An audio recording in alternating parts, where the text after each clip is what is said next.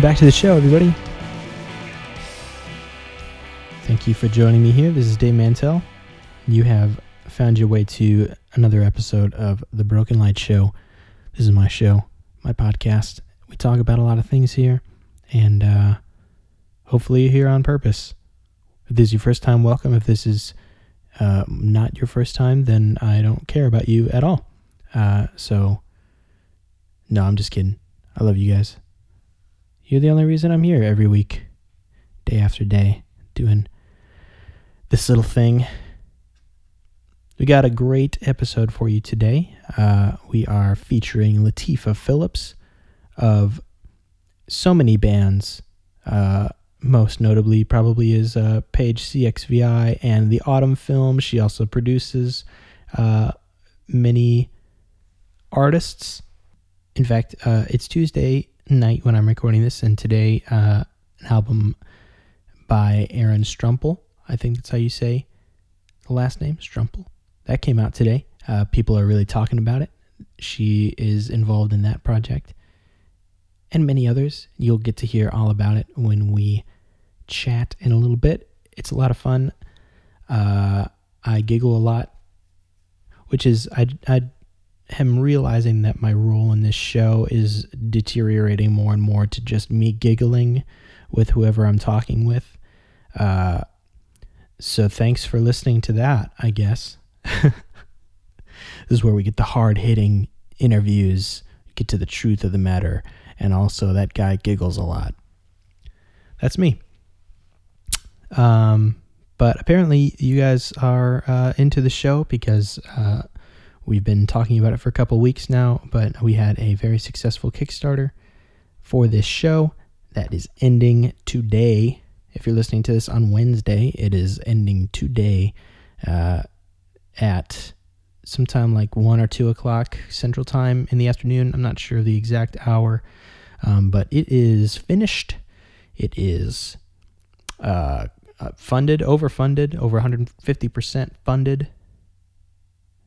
And that is all due to you guys. If this is your first time listening, you have no idea what I'm talking about. We had a Kickstarter for this show to fund a website and uh, some other things. Website's probably the biggest, most important thing on that list of items. And uh, we totally did it. We totally raised all the funds we needed to do a whole other year so we're doing 60 episodes in 2015 of the Broken Light Show. And I am super pumped. You can hear it in my voice how pumped I am. And uh, yeah, I'm talking to, to more guests to get on the show. And I think you're really going to like it. And I'm going to like it. And we're going to like it together. And it's going to be great. And we're going to have a good time. And soon this website will be built and you'll be able to click on pictures and tell your friends that there's a website you can go to. You won't just have to send them an iTunes link, and then we'll all become super famous. And you'll say, I listened to that podcast when it didn't even have a website. And you can be so cool. Your indie cred will go up so freaking much. I don't know. That was a little bit of a tangent. I apologize. I was getting a little carried away. Um, but yeah, we funded that thing and I'm I'm really excited. So thank you guys to all of you who have funded this show with your dollars. You guys work, you know, during the week and and I work during the week and our dollars have combined to like make a thing that will live on the internet and I think that's a really cool that's a really cool experience. Um, so I'm gonna do my best to live up to that whole thing and I'm gonna stop talking about it now because who wants to hear me talk about Kickstarter for 20 minutes. Not me, unless it's about. I'm gonna I'm gonna talk later about all the things that I've learned that they don't really tell you in Kickstarter 101 class, which is nothing. You just kind of are like, mm, that seems like a thing to do, and then you do it. I'm gonna talk about all the experiences that I had um, making this thing, but I want to wait till it's all the way done so I can uh, give you the full picture. So expect that to come out soon in the meantime, uh, there is something else that I wanted to talk about.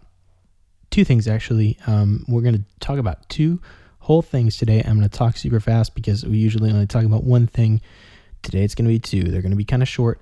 One, we've hit on already in this show, but um, recent events have prompted me to bring this up again on the show in case you had missed it the first time around, which is highly plausible um, because we are continuing to grow and not everybody, you know, wants to go back and listen to all the back episodes of the podcast, and I totally get it. So I'm going to talk about this real quick.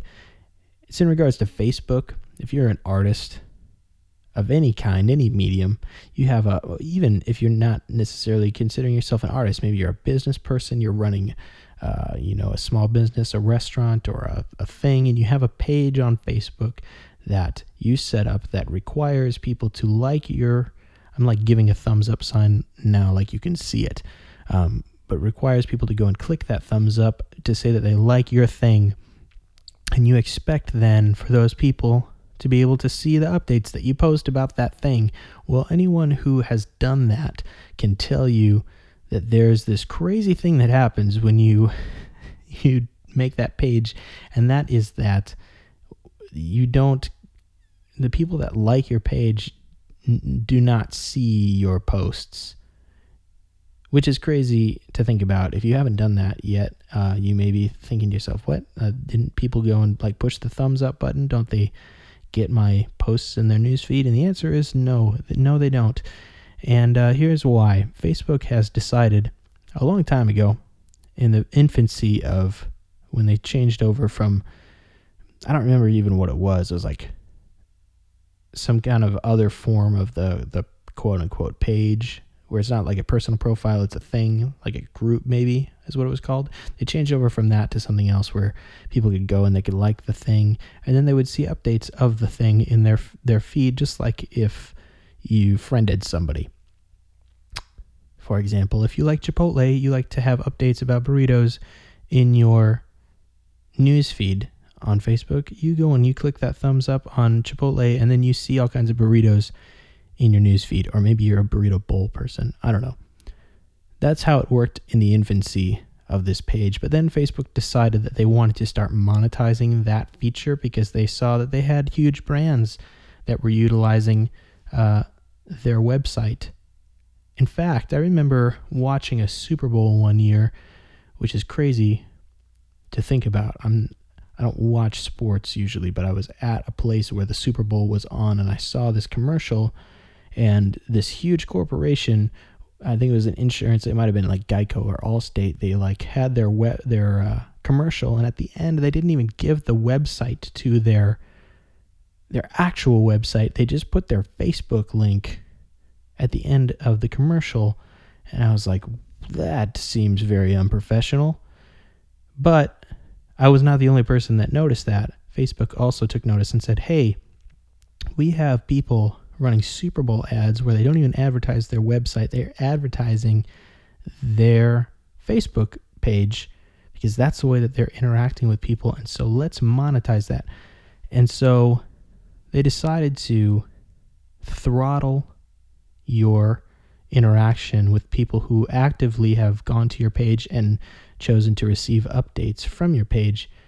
And it works like this you post something as a status update from your page, goes out into the world, but actually it doesn't go out into the world. It goes to maybe about a third, if you're lucky, sometimes 10%, sometimes 30% of your actively liked viewers of your page, unless you are in this state where you're paying Facebook to show your post to more people. And I was looking at some of the prices this week because this is something that I was uh, researching for this episode. And it's kind of ridiculous and it doesn't make a lot of sense. There's huge margins reaching like anywhere from 40,000. It was, or, but it was like, yeah, if you pay this much money, you can reach from 4,000 to 120,000, somewhere in there. And I was like, that's a huge margin. And uh, so this is the way that things are now. And, and it was it was something that people complained about, but it wasn't completely useless because you could still contact a, a few, you know, a small amount of people. So if you were active, this is something I, I was testing out earlier um, at the end of last year. Um, if you post more regularly, more people are um, that Facebook will show more people uh, in your in their news feed. If you're posting certain types of posts, like links, if you post links, almost no one will see your link to anything, whether it's a video or a website. Facebook sees that you're trying to send people away from Facebook, and they they shut that down. Um, but if you post, say, a picture of something, a picture, uh, it generally gets more views um, for whatever reason. I'm not sure. Um, and so these are some of the things, and and so it's February now, and at the end of January, so just a few days ago, a handful of days ago, Facebook ended what is called organic reach. And I'll, I'll explain what the organic reach is is when you would post something and that 10 to 30 percentile of your your likes on your page would get that in their news feed now it's done. There's no more organic reach. You can post something and uh, no no one will see it. They have to actively go to your page now in order to see any of the updates that you make. They're not going to get it in their news feed.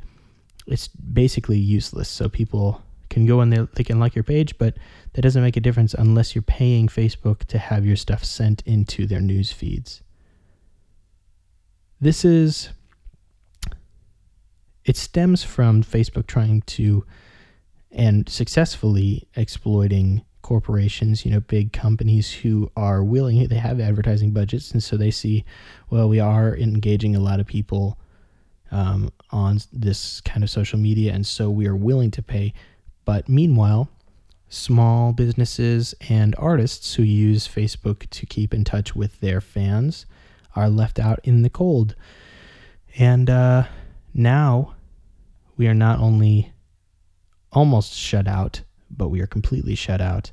And so Facebook has entered the state of essential uselessness when it comes to keeping in touch with your fan base as an artist. You can look up, there's a lot of stories on this right now because it's, you know, like the organic reach is just done. People are talking about it.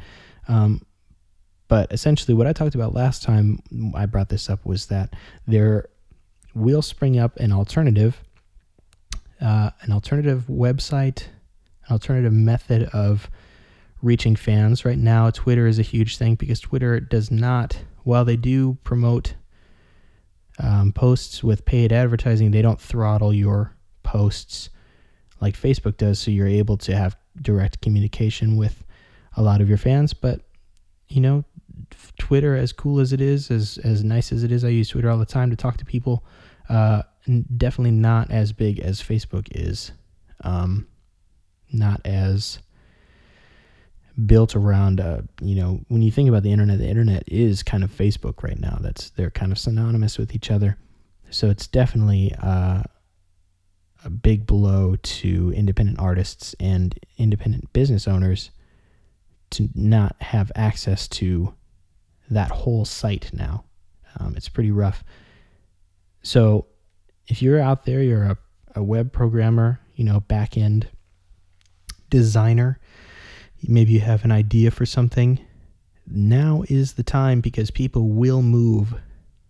Um, people will move to your thing because they're getting treated like crap by Facebook, and uh, it's only a matter of time before the other areas. You know, SoundCloud is is deteriorating pretty quickly. They're about to go to a paid subscription thing. So there's there's room in the market for you to do something cool, and we're all waiting for you to do it. So if you're listening to my show, and that is something that you have the ability and the the drive to do, now is the time to do that. Second thing I wanted to bring up is uh, this conversation that has been running around a couple weeks ago. I wanted to talk about it, but just had so many things coming up. Um, Bjork had this really interesting interview where she kind of talked about how so her, her, her backing up her album leaked and that's kind of a bummer because it wasn't supposed to come out for a couple more months it wasn't like a couple days early that it leaked but a couple months early so already off the bat she's starting out in in sort of a rough spot. Then she comes out and she talks about um, how people are listening to this record and people involved, you know, people who helped to produce the record, um, guys specifically, are being interviewed about the record and they're being asked by the interviewers about their role in the record. And their role, she says, has been greatly exaggerated. And uh, it's rough because she says, you know, they are constantly trying to correct the press. Um, Bjork says, you know, I did 80% of this record by myself. I produced it, I wrote it, and these guys came in and they, they helped out a lot. And I'm really thankful for them, but this is my project and my record.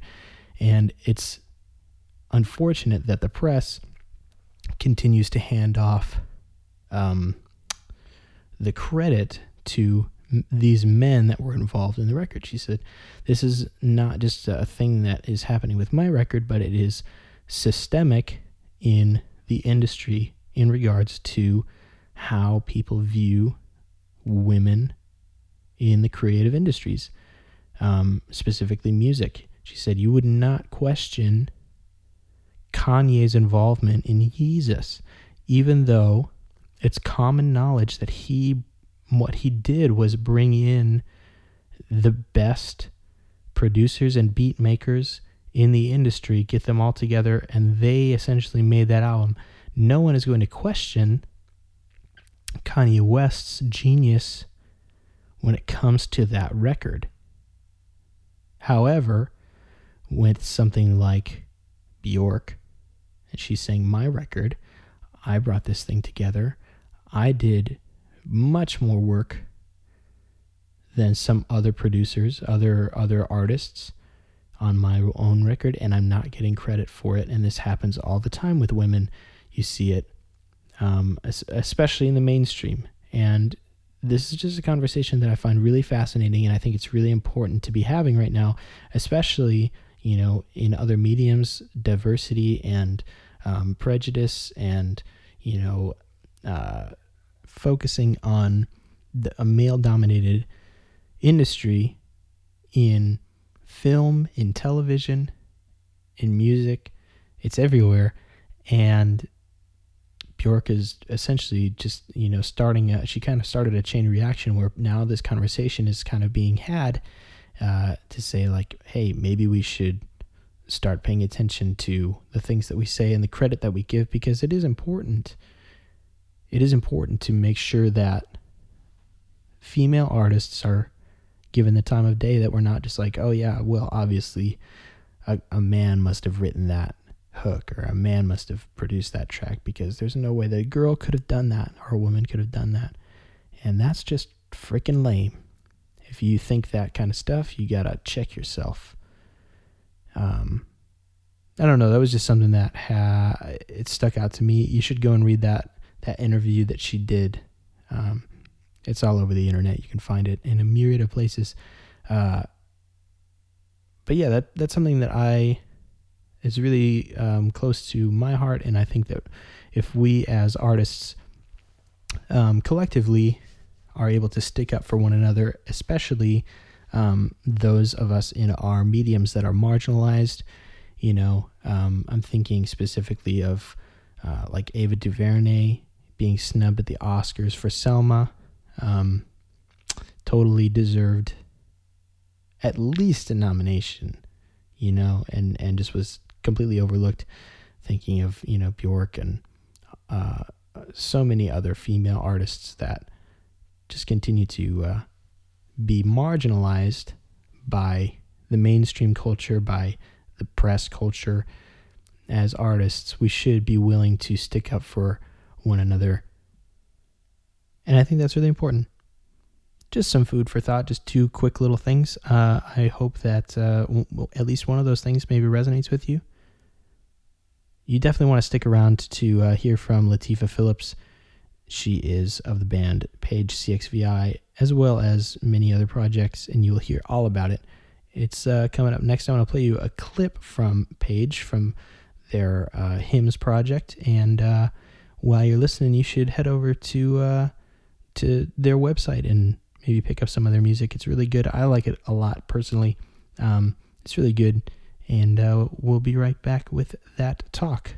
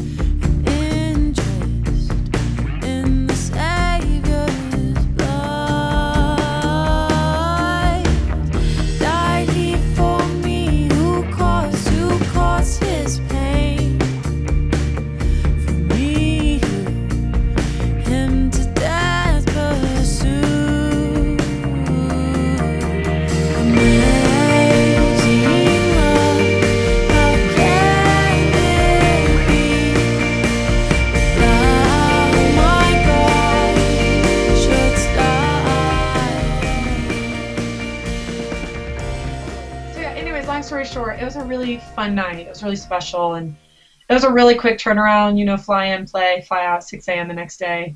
Yeah, it sounded brutal when you when you told me about the schedule. It was kind of like a brutal week. I played like seven times in that week. So Wow. well, every you know, it was, it was Advent and Christmas, so everyone's like, "Hey, do you want to do something?" For I was like, "Yes, I need the work. This is great."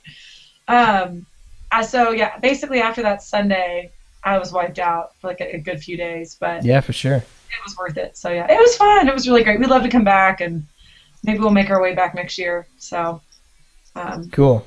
yeah. Yeah, and you're based out of where now? Um, we're in a small town called Lafayette, Colorado. It's like in between Boulder, Denver. Um, So, you know, it's pretty close to both cities. So I feel like we have access to both. I usually just tell people like Boulder because it's easier for them to know where that is. Mhm. Um, but yeah, so it's just small town, Colorado. you like it there? I love it. I've been here, and I was living in the town next door for like six years, and then Reed and I have been here almost four years. So um, I'm a Houston native, like Texas. So Sure. I moved to Colorado in 2000 and just kind of never looked back. I love the mountains and the climate. I was like, why would somebody ever live in a swamp when they can live here? Nice. So yeah, I really, really like it a lot. Cool. You an Illinois native? Yeah. Yeah, I'm Midwest most of my life. I lived in Charlotte, North Carolina for a little bit, but that was uh Was that That's about- no, no, I uh just needed a change of scenery, so I moved out there for a little bit. And I liked it a lot. I think Charlotte's If- beautiful. if I was able to like transplant some people there, I think it would have been great. Totally, totally. Yeah. Since we're already off and kicking, why don't you uh, introduce yourself for, you know, the for the show? Talk about a little, you know, about what you do and Okay. Uh, I'm Latifah Phillips of page CXVI, and some people say page 116. Either way is okay. um, I, I'm also in another band called the Autumn Film, which is all the same members. And then I'm actually launching my new solo project called Modaspira. I'm in the middle of making that record right now. Um, and I um, produce uh, our records and other artists' records as well. Um, but the last 10 years um, have spent majority of my time mostly on Page CXVI, um, which is a project that's dedicated to remodernizing old hymns and kind of bringing them forward in the genre of music that Dan and Reed and I love the most, which is kind of like an indie pop rock kind of vibe. um, and so we have made, I think, 10, 10 or 11 records in the last six or seven years, and then toured all over the United States for a while. It was 80% of the year for a few years. Um, so most of our time we've been touring um, getting to play these songs. Lee worship um, we did a series of home concerts um, like lee room concerts for a couple years. Um, and then we ended up later on doing like larger venues and churches and so forth. Um, but it was one of those things that started really organically and kind of rolled into something more than we anticipated but we're really grateful for um, and so our most recent project was the church calendar project where, where we walked from Advent all the way through Easter over three albums. And that got released in 2014, kind of consecutively, consecutively with the calendar. Um, and now we're just kind of taking a little bit of a breather. We're kind of doing one offs, playing every now and then. Um, but this has kind of turned into a really good season for Dana Reed and I to kind of explore other things. So I've been actually um, really hard at work producing some other records for some great other artists, and now just starting my new solo record. But in the midst of that, still kind of doing some Page CXVI stuff whenever we get the chance because we love it. So I'd like to say we're a little bit on like touring sabbatical right now. Um, Right. and just doing fly dates occasionally, which is really nice compared to being in a van all the time. Living the dream. It sounds like. uh, yeah, I mean, it's my dream. I'm really excited. That might not be everybody's dream. Sure. yeah. That sounds. That sounds like so much stuff. Yeah. So you're. We have. I have to gotta go back to the beginning. You said you're in two whole bands, but with the same members. Yes. You got to walk me through that. So we started originally, Dana Reed and I, as the Autumn Film, which like is an indie pop rock trio, and Right. we were playing like bars, clubs, all original music, and we did that for a good couple years. And then when we were touring on the side, we would end up leading some worship with no moniker, um, just for fun, and it was a good way to continue to you know increase our revenue on the road.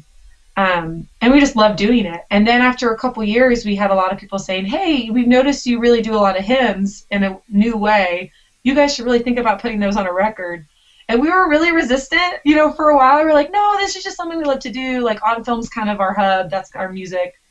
Um, and then we had a couple of really good friends in Phoenix sit us down when we were out of town on the road, saying, "You have to do this." And so we raised the money. Our first record cost like four thousand dollars, which is nothing comparatively to what a good record costs. And I think now when you listen to them in retrospect, you can tell that that one cost less money. um, it was our first crack at it, you know. Um, and uh, we made that record and we gave it away for free before there was Noise Trade, before there was Spotify, um, before people were really kind of on the let's give our music away for free train. Yeah. It was even before I think before Radiohead gave away in Rainbows for free. Um, because I remember I remember when Radiohead did that, we were like, oh, we did it first, but they're so they did it first. That's funny. Um, and then Page CXVI kind of steamrolled, and and there was a lot of demand, so we made hymns two through four, all in the same time, and then released them over a couple years.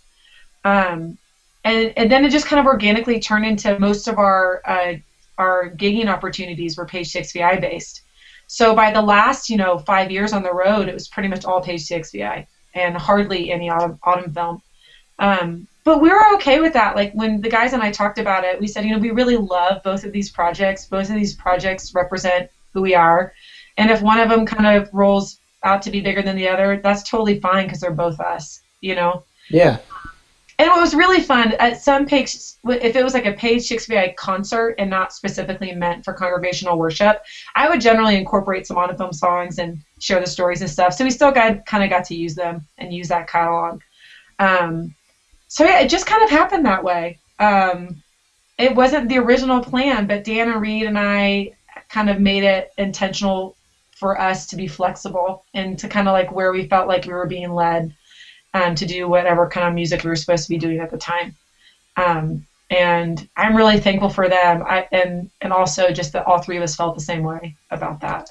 Yeah.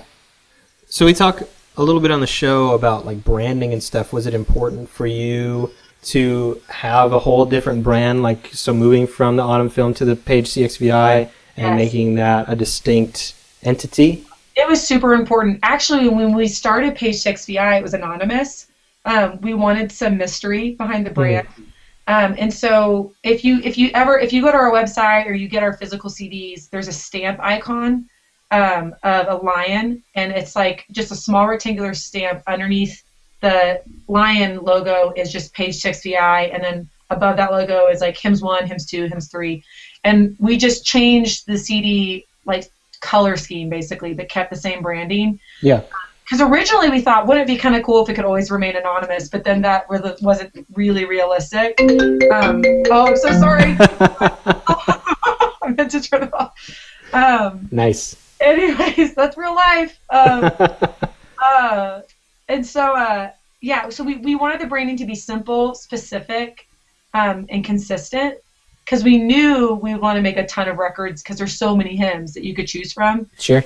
autumn film had kind of made a way like a small name and as small as like indie unknown rock bands can be, um, for just kind of being like more of like a cinematic pop indie rock trio that's like very heartfelt kind of songs.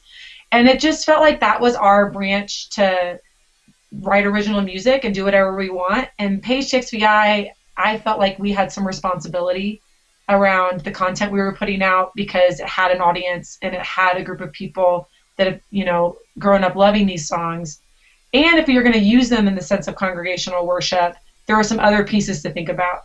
So we know we knew we didn't want the branding to be our faces because we didn't want it to be about us. You know, Sure. we wanted it to be about the music and the collective experience. So all of it was very intentional. Separating it was really intentional.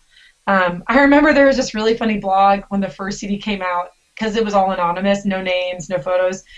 Um, it was a blog called Him or Hers, or Hims or Hers, and they were arguing Oh about gosh. if I was a boy or a girl singer. like half the people were like, "It's definitely a dude. There's no way like a girl singer could sing that low," and then half of them were like, "No way, it's definitely a girl." And You're like mission accomplished. yeah, exactly. It was really funny. So yeah, oh, and and Dana Reed, um, all of us, all three of us, really cared a lot about the branding, and we cared about having kind of a consistent image that people could see and, and know it was us. Especially since we have a name that's a little ambiguous and weird to say Sure. we wanted something that somebody could see and say, "Oh, that that's Paige," you know. So when we got to the calendar records, instead of the lion icon, I chose icons that represented the seasons, but it was still in the same stamp package with the same format and just a different color scheme. So, um, but yeah, you know, so everybody has a different theory on branding. That's just kind of how we ended up doing it. Yeah. So I talked to a lot of people who are kind of in both the indie world and the church music world, and usually they grow to resent one or the other as Mhm. they kind of progress through things. It sounds like you have a pretty good relationship with both of those Yeah, know, worlds. Yeah, I mean, here's the thing. I have been really lucky to have been able to make the kind of music I want to make for both projects. Um, and even now, the Modus Spira is just you know all original music content. It's kind of turning into like an R&B, like '90s R&B meets like like Tears for Fears '80s pop meets like EDM kind of music, you know. Um, and it's songs about my life, uh, but I I, I really love genuinely love both projects and they're, they're both they both represent large parts of who I am and um, you know autumn film we had some sort of we had a little bit of like uh, what's the word I'm looking for uh, courting kind of from like some labels and those kinds of things Mhm. and um, all those things kind of ended up not working out some because we said no some because the conversation just ended and even page six i had some interest from um, some indie labels at like different points in our career. But Dana Reed and I felt really strongly about being able to have the freedom to always be creatively as free as we need to be. Um, and so I think because of that too, like we had we were we've been on our own the whole time. Like Yeah. we've never really had anybody telling us you have to make this kind of thing because these people want this. We've always just made something because we felt compelled to. And so I think because of that, I can't really resent anything because it's all come from me. Like nobody's been like forcing anything on us or saying we have to be a certain way. Um, and to be honest, I mean, I I love God and like I love I love the mystery and the simplicity but challenge of living a life of faith. And I can talk about that in and outside of the church in the exact same capacity, you know, and I can do that with all different kinds of music. And I don't have like an agenda other than just like sharing my life and my stories with other people. And I feel like the music we've chosen with hymns do that successfully. And I think the songs I write do that successfully, just in different ways. And I think it's also why I'm so specific about the content for Page CXVI. If it doesn't come from a really earnest, genuine, genuine place in my heart and my life, it's hard for me to want to put it on a record. So, because also I'm gonna have to sing those songs for years to come, hopefully. Um, yeah. so yeah, I think that we've been really lucky in that way. And you know, CXVI, like we did the rock and roll club thing for a while, and that was kind of fun because you meet lots of different kinds of people. and we've done the church thing for a long time. And the, the real truth is, there's experiences in both places I didn't like, and experiences I liked in both places too. So people are just people. It's just like different structures they gather in. So, um, but yeah. So I don't know. Maybe that's why. I think most of it has to do that we've just been on our own the whole time. You know. Yeah. So That's great. I think it's it makes a lot of sense listening to you say that. Like listening to the records, even even like the far back, you know, hymns one stuff like Yeah. that. You can hear, or I can hear anyway, th- just a vast difference between most of what you know, like like regular church music. You Sure. pop in any of the hymns records, um, and they immediately stick out. And I think part of it is obviously that they're they're mixed in a way that is not um, typical of like mainstream church music. But also, I think the honesty comes through. So that's it's good to hear you talk about that. And I think that that's something that more people in that uh, vein could stand to learn something from. Thanks, I appreciate that. I mean, the fact that we've basically been outside the quote unquote industry our whole career, like, I think it just leaves you less jaded. Sure. Yeah. I don't know though, because I haven't been in it, so it's also hard, like comparing. But Yeah. Let's take a little bit. Uh, let's look at some of the more recent history of the band. yeah, You're getting ready to. It's beginning of you know or end of tw 2013. You're getting ready to start this new project, and you're going to focus on the church calendar. And so you set up a crowdfunding project. Yep. What made you decide to do that? you know, um, Dana Reed and I uh, talked a lot about how can we make this. We all we, we were always compelled whatever record we were making next, we wanted it to be better than the last record we put out. Um, and as we've grown as musicians and performers and artists, um, we've been really lucky to have uh, some people around here in our neighborhood um, grow with us, and and their families grow, and their skill level grows, and their gear grows, um, and so everybody everything costs a little bit more. Um, Right. And it should, to be honest. I think the better you get at your craft and the more you invest the time and the energy and the equipment, you should be able to rightfully ask for a little bit more money, you know. Um, and so uh, our engineer and our co-producer Dave Wilton, who I, I've worked with a lot on other projects outside of Page, who's a super gifted artist and musician. He has his own solo project, A Boy and His Kite, which is a gorgeous record, and then he's part of a worship band called Loud Harp. I don't know if you've heard of them. I haven't. Oh man, you would love them. If you like Page CXVI, you're gonna love Loud Harp is like the not hymn version, but like it's just meditative, beautiful, moody indie rock with beautiful like psalms and it's just a great project. You should check it out. But um Cool. uh anyways, uh Dave uh, has, is a joy to work with. He worked with us on hymns two through four, and then also on the calendar record and lullabies. And he's a great co-producer, really fun to work with. Um, but like even like the fact that not only should Dave ask for more, I want to pay Dave more because he's better than he used to be. You know, Yeah. I've seen him invest in getting better gear. I've seen his family grow from one kid to three kids. You know, all that stuff. Um, and so we knew we wanted um, certain people to mix and master. Dave actually mixed, and we had a friend of ours master at Nashville. And we knew it was going to cost more to make these records if we wanted to do them the right way. Um, and I'll also say, you know, when we raise money on Indiegogo, like it's not money that we're paying ourselves. It's not like I put myself on salary to make these records. Every penny went towards the production of the album. Um, we didn't buy gear. We like literally just like paid to make the records. And um, so we felt like you know fifteen thousand dollars a record is a really reasonable price when you consider all the things that are involved. And you know, I actually spent from start to finish me 15 months on this project. Um, so when we sat down to do the crowdsourcing, I'd already I was already six months in Yeah.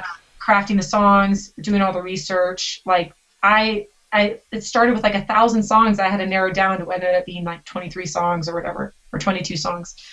Um, so we just decided to ask, and we said, you know, if the demand's there, we'll do it, and if it's not, we'll just decrease the number of records we make. And if we have no demand, then we shouldn't make the records anyways. so, um, so originally the idea was let's make three, you know, page records and one autumn film record, and we'll do fifteen thousand dollars per record, um, which is a total of sixty. and so we did Indiegogo, and we got enough to make three page records. And we know those were the first records we were going to make, which was great, which meant we could do the whole calendar project. And then what was really cool is after Indiegogo was over, we still had a pre-ordering campaign on our website, and we ended up like meeting all of our goals. So, Wow. um, so it's really exciting, and it's really fun to make a record when you know people already want it.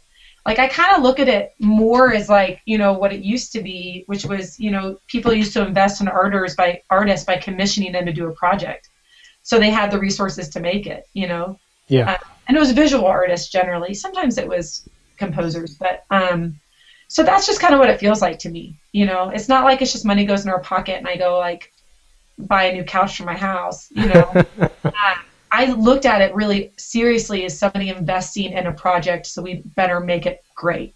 You know, and I think that's also why I had some real dark nights of the soul when we were making this project because I just really felt the weight of that. There was a responsibility. Um, and I just really wanted to make sure it was the best thing we ever put out. Um, and I feel that way, which is great. Somebody might disagree, but at least I feel that way. you know what I mean. So that that felt really good. yeah. So and Indiegogo was great too because it's unlike Kickstarter, which I also love Kickstarter. We did a autumn film campaign on Kickstarter that went really well. Um, they their policy is if you don't hit your maximum, you still get to keep what you raise. They just take a little bit of a larger percentage from the top. Um, but if you hit your goal, you, I think it's actually maybe I'd have to check again, but I think it's a smaller percentage off the top than even Kickstarter takes. Hmm. Um, so I really enjoyed working with Indiegogo. I thought that was a really easy to use, like fan friendly and user friendly campaign kind of crowdfunding source website. Um, and I'm actually going to do one for Modaspira probably in the spring. Um, and, and I'm not sure which which site I'm going to use yet, but I'm looking forward to it. It's a good way for an artist to get a sense too if they're making something that people really want. Yeah, for sure. So, which is also dangerous, I'll also say, because artists should be driven first by what they're compelled to make. Um, but it's just nice to know there's a demand there. Sure. Well, I mean, you're like, well, I've been working on this for six months. Maybe I should get some feedback or whatever. Right. Right. Totally. It's easy to lose perspective. Yeah. So, totally. That's cool. So you get all that done. You decide to do the record. How how did you guys go about? Because you released it in segments, right? We over did. the over the course of the The calendar. the yeah the church calendar, and it was all thematic. What what was that whole process like?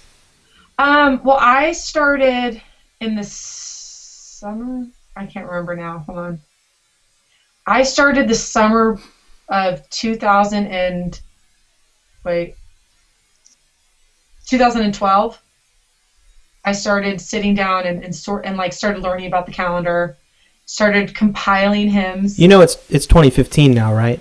right, but we let it, we let it we let it we released it in 2014. And That's so- such a long time. That's such I a know, long time. man. You're telling me. um, I mean, and there were some other like it, when I was starting the summer, we were still touring a lot. So it was like I was on the road researching, or when I was home, or like had a moment next to a piano. I mean, voice memo on my phone is like my best friend, and so is text edit because it just Yeah. like keeps track of all that stuff.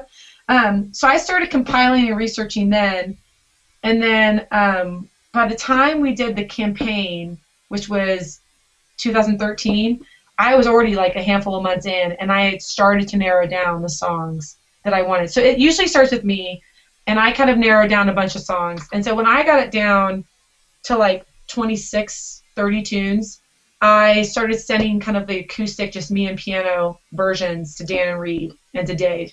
And I say, hey guys, this is what I'm thinking. This is like the 10 I found for Advent to Christmas, the 10 I found for Lent to Maundy, you know, and the 10 I found for Good Friday to Easter and I kind of get yay or nays back from them, like, yeah, totally into this, totally not into this. And I'm the kind of person I think when also when I'm thinking and writing, I actually hear the whole landscape. Like it's not I don't just hear vocal piano. I already kind of know exactly what's going to inform the track sonically. Hmm. Um, so I would like sometimes I would build it out even to in Logic and say, hey, here's the beat I'm thinking, and here's like this or that, you know, and um, so some of them are a little more developed than others. But Dan Reed and Dave know me well enough too. I think they can like hear where I'm going. We've worked ten years together now. Um, but um, so once I kind of got yay or nays, then it was like I had to start scheduling everything because I knew we this was like scarier than other projects because we were on a really serious deadline because we were knew we wanted to release it with the calendar when we started releasing. Right. also kind of weird to do three releases within six months of each other. Um, I don't think I really thought through like all that had to do that. um, so, but then yeah, you were doing it. yeah, so by if we were recording Advent to Christmas in July, um, and uh, we actually recorded all three. We probably spent uh, three months tracking, not like every day, but like over three months, we tracked all three records, and then and then it was like, so Dan and Reed come in for that. They come in and do their parts, and they're brilliant musicians, and um, they spent like you know a week or so in the studio tracking all their parts and then we got some other musicians in to do strings and horns and that kind of stuff. Um, and then um, and then after that, it's editing. It is like editing city. So Dave and I would edit and um, and just kind of keep working on the record. And then it's down to mixing, which is like a whole nother journey. And we were still editing some and mixing. um, and we were like on the wire for almost every record. Um, there wasn't a lot of breathing room. And then once we had it finished, it was like, okay, I have to promote this now. So then it was like everybody I knew, and, like all the bloggers and all the magazines that would even like remotely pay attention to us and say, hey, we're doing this thing. Are you interested in it? Um, and so, yeah, when it was done, I was exhausted. It was like, I, I was really, I don't want to even use the term burnt out because that doesn't seem right. Because the reality is too, is probably the most life-giving project I've ever worked on. Hmm. Um, and maybe because it was the content and it was the first time I really engaged the calendar, I have never spent so much time studying like basically like the whole gospel story that intensely for that long. Um, and so I was really um, found myself really moved by the project. I had moments where I would get really emotional. Like I remember tracking the vocal for uh, "This Blessed Day," which is a song about Palm Sunday, and um, it's actually a conglom- conglomerate of two different hymns I found, and then like some ad hoc stuff he threw in. Um, but I started tracking the vocal, and I, it doesn't happen to me a lot, but I started crying, and it's not even like a sad song. And Dave's like, "Why are you so emotional?" And um, I just said it just occurred to me that when Christ was riding the donkey, and like people were praising him as a king and a Messiah, that in a matter of days, these exact same people were going to crucify him on the cross. And like he knew that and still loved them and like gave them that moment, you know? And it just kind of blew me away. And I just felt really thankful for that experience. and I had like little pockets of like that, you know, throughout like realizations of like putting myself in the place of what if that was me or somebody I loved and like what would that really feel like? And um so it felt really life giving too. But man, I needed a break afterwards. I was I was pretty worn out. So Yeah. um so yeah, that's kind of does that answer your question? I feel like that was really long winded, but Yeah. that was kind of the process. But um uh I, I love those records. I'm really proud of them and um I and these records were different too than hymns one through four. Um, hymns one through four, I had a deeper intention of wanting to, them to be the majority of each record be user friendly for like other leaders or other churches to feel like they could really cover the arrangements. And I was less concerned with that for the for this project. Um, this project was meant to be more contemplative than it was to be congregational. Although I do think there are congregational songs on each record that are super people are able to do. Um, that was not my first concern, whereas the other records that was definitely on my mind as I was making them. So Sure. so that was kind of fun too to have that freedom to kind of just be like I can do whatever I want. so Yeah. yeah. That's awesome. That's not a, a freedom that every church music writer gets to experience. So Nope. You're right. you're like, I get to do whatever I want. So Whatever. that's awesome. That's that sounds like a really intense uh, journey. But I think I think that all of that stuff, at least for me, all of that stuff comes through in a really positive way for for those that collection of songs. I think it's really, especially like for me, because like Easter, Easter is like my favorite time of year. I don't really get into Christmas very much, but Right. Easter is like my thing. And when you guys put out the the first, I mean, I think the first track that I listened to was uh, "And Can It Be," and I popped that on at work, and I was like, "Yep, this is something that's that's really special." Oh, and really captures. I don't know. I, I I just get so tired of church music sometimes, and it's nice to have something blow in that's like fresh, you know. So oh, I appreciate that. that's Like, just me. To me, it's not fresh because I've been living with it. You know Uh huh. I Oh yeah. Like, man, I hope this isn't like. Uh, every artist deals with insecurity, so I Yeah. like we bathe in it, but like, but then we're like a weird combination of you also have to like yourself enough and be confident enough in what you're making that you even like think, oh, this is good, people will like this, I'm gonna put it out, and then the other immediate thought is, well, people like it. I mean, it's so complex enough, but um, it's nice to hear when people are enjoying it. That makes me happy for sure. So Yeah, for sure. So you do you do production stuff as well now? You were talking about.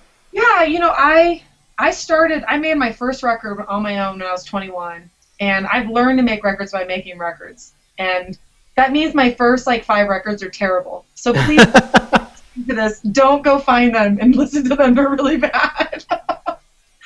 um but I've also been I've worked with the best of men. I've I've had really kind people that have generous teaching spirits because I've always been really interested in how things work. And just kind of it turned into like really high control. Like I wanted to sit next to every mixer and every engineer because I wanted to make sure they made because I always knew what I wanted to hear, you know. And then it and then I realized I really enjoyed understanding how it worked and I wanted to learn it. So um, Dave Wilton in particular has been a really generous teacher. So he's taught me a lot about engineering and sound and um, logic and so forth. And then Jason Lehning, who we did the Ship in the Sea with for Autumn Film, he's out of Nashville man, he's still like we were just texting right before I like called you because I was telling him I was learning about my compressor that he had talked to me about, and seven years later, he still answers every call and text when I got questions about how to mic something or I'm learning something new. And um, yeah, so I've been really fortunate to work with the best of men um, in that way. Uh, and, um, and so then I kind of organically turned into I just love producing. I love making records. And um, Dave was the first artist that asked me to help him produce his record, his solo record called A Boy and His Kite, which is outstanding. Everyone should go out and buy right now. I think it's on even on sale on iTunes. Um, he's a prolific songwriter, um, but uh, he was the first guy to ask me to help co-produce, and it was it wasn't my own stuff, and I loved it. It's like all the fun and freedom of the playground with no artistic angst, because it's like not your own stuff. Nice. you just get to journey alongside someone and help them and encourage them and coach them and take care of them and it's really fun and um, so i did days and then dave and i did a few records together co-producing for other artists and then this year i just finished and it's releasing february 3rd aaron strumpel has a record coming out called bright star and i am slamming proud of it and um, he's an amazing artist. He did all the trumpets on all the Page records and Autumn Film records. So if you've heard the trumpet, you've heard Aaron. But he also has like an out of control voice and is an amazing songwriter. Um, and I think he even has some pre-release stuff right now. But um, I'm really excited for that record. And then I'm doing a remix record for another artist called Tracy Howe, who's another really gifted artist concerned with beautiful things in the world. And um, that's been really fun too. It's like all electronic, like fun sounds with this beautiful feminine light voice over it. And um, so yeah, and I'm doing my first rap record this spring. I'm really excited about Whoa. a guy from Brooklyn. Um, and I don't want to say his name yet because I'm not sure if he wants to use an artist moniker or not. But he is an amazing trombone player and a really gifted artist, and I'm excited to work with him. Um, so yeah, I just, I kind of like, I'm looking forward to the future. I, I can't wait. I love, I just love like working alongside other artists. It's a really, it's turned into a real passion of mine, and um, it's just really gratifying. It's gratifying work. Um, and then for my work record, I'm getting to work with an amazing co-producer and woman named Jordan Hamlin from Nashville, and she's done a lot of stuff with Katie Herzig. She just produced the Indigo Girls new record that's coming out soon, and um, she's done stuff with Missy Higgins and lots of people, and she's just crazy talented. And there's not many women in our industry that produce and engineer and all that stuff, and so it's just really fun to get to work with another girl that's pretty amazing. Um, so yeah, it's been interesting, like how things have panned out. If you would have asked me 10 years ago, this is what I'd be doing, I'd say no way. But I'm so glad this is what I get to do. I'm I'm really grateful. So, um, yeah, I've been keeping busy. That's awesome. Yeah. We're, so you think that'll be a big part of what you do going forward? Is the production stuff, or like where do you see yourself like in ten years? Oh man, it's hard to say. I, I can tell you what I hope for. I hope that I'm still making music full time. Um, and I, I hope it's a mixture of my own artistry and others' artistry. So I hope that I'm still producing for other people, and I'm hope I'm still generating new stuff for Page or Motospira or Autumn Film or whatever other new project I want to create. Um, I love Dan and Reed. I don't think any of us feel done in regards to being with each other. We really love each other, and um, they're my favorite people to make music with. Um, I mean, I married Reed. He's my husband, so like, we're really You gotta, yeah. so, um, but uh, they're just they're the greatest. Um, so I don't know what the future holds, but what I hope for is just more artistry, more music. I hope it's more music um, in like inside and outside of the church, if if you want to use that language. But you know, I, I would love to continue to make music in both arenas for the rest of my life if I can. And if it ends up just being one, like I'm really okay with that. Um, as long as it's music that I feel really convicted about and compelled to make, I'm happy to do that for anybody who will listen. So, So keep listening. yeah, exactly. Everyone. right? Where uh where online should people go to check out all the stuff that you're doing? so if you go to latifahphillips.com, so that's like Queen Latifah, L A T I F A H. I have to say that because Yeah, no, it, they don't know otherwise. They're like Tiffany, and I'm like, no, like Queen Latifah, and immediately they're like, oh, okay. So like, um, LatifahPhillips.com has links to all my projects. So you can find pagecxvi.com, autumnfilm.com, solome.com, which is like an electronica project I did with Derek and Webb and Josh Moore. Um, and I, I was just the voice on that. Um, and then motospira.com. So, and then it'll link to all the stuff I produced too. So you could click on the other artists I've worked with, which is pretty fun. Um, so I try to just funnel people there right now because then they can kind of find all of it. It's not like, you know, the sexiest website, but that's okay. all the links work. So there you go. That's what matters. my budget was the smallest for that one, which was zero dollars, so I did that one. the page six and the autumn film are much better looking because real designers built them. Because there was an existing budget for that. yeah, exactly. Nice. yeah. I think I think most of the people that are listening to this show probably could relate to that a little bit. Like, Yeah. Yep. Which Motospira's budget right now is also currently zero dollars, so don't judge that website either. Nice. Um, so if people are like following you on social media and stuff, and say you have a Kickstarter or Indiegogo that comes up for Motospira, yes. people can get plugged into that. Yes, at Motospira for Twitter and Instagram. Um, I think my I think Latifah Phillips or at Latifa is me personally for Twitter, and then we have at the Autumn Film at Page CXVI. It's all over the place, but if you're really interested about Motospira, like definitely follow Motospira. It's um, I'm really excited about the project. So- I can tell. I can see it in your face. It's great. yeah, yeah. I really, I just spent um, 10 days, unadulterated days. It's the longest time I've had so far to really dive in, and Jordan came out for seven of those days. So it's like right at the tip of my fingers right now and fresh in my mind. And um, it's really different from stuff I've made in the past, but that's kind of the point. It's just, Sure. it's musically indulgent. It's so fun. So, Awesome. Well, I look forward to hearing that. Can't wait to see what's you know all the stuff that's coming out in 2015. thanks, Dave. Thanks, Latifah. I really appreciated you coming on the show. Ye sons of men, oh hearken. Your hearts and minds prepare them to hail the Almighty King. A sweet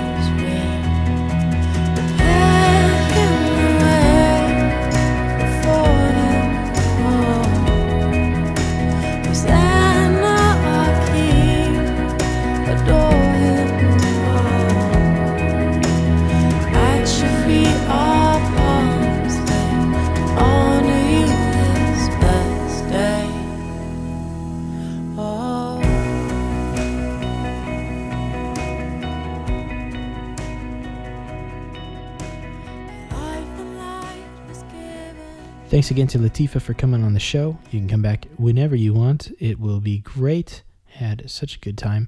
If you guys want to join in the conversation, maybe something in this episode struck you and you want to have your two cents, uh, hit me up on Twitter at David Mantell. Uh, or if it's something a little bit longer than 140 characters, you can hit me up via email at brokenlightrecords at gmail.com. If you guys uh, would be so kind, if you enjoyed this episode, if we've earned your uh, your like, you can go to iTunes and subscribe to the podcast, and you'll get an episode delivered into your inbox every Wednesday, just like magic. You don't have to do anything; it'll just be there waiting for you, and you can listen to it whenever you want. If you've already subscribed, and that's something that um, you know you enjoy having this show delivered to you week after week on Wednesdays, you can head over to the review section on iTunes and leave me a, you know, several stars. Five stars is uh, preferred, but I want you to be honest. Leave a little comment, even if it's something like, "I hate this show. These are the reasons that I hate it." I need to know those things so that maybe I can change, or maybe I can just uh, leave you an angry message and say, "You don't know what you're talking about. This is the best podcast in the world." Um, either way, head over to iTunes and you guys can do that. Uh, we have new episodes every Wednesday. Feel free to uh, keep listening. Thank you for making it this far, and uh, we'll see you next week.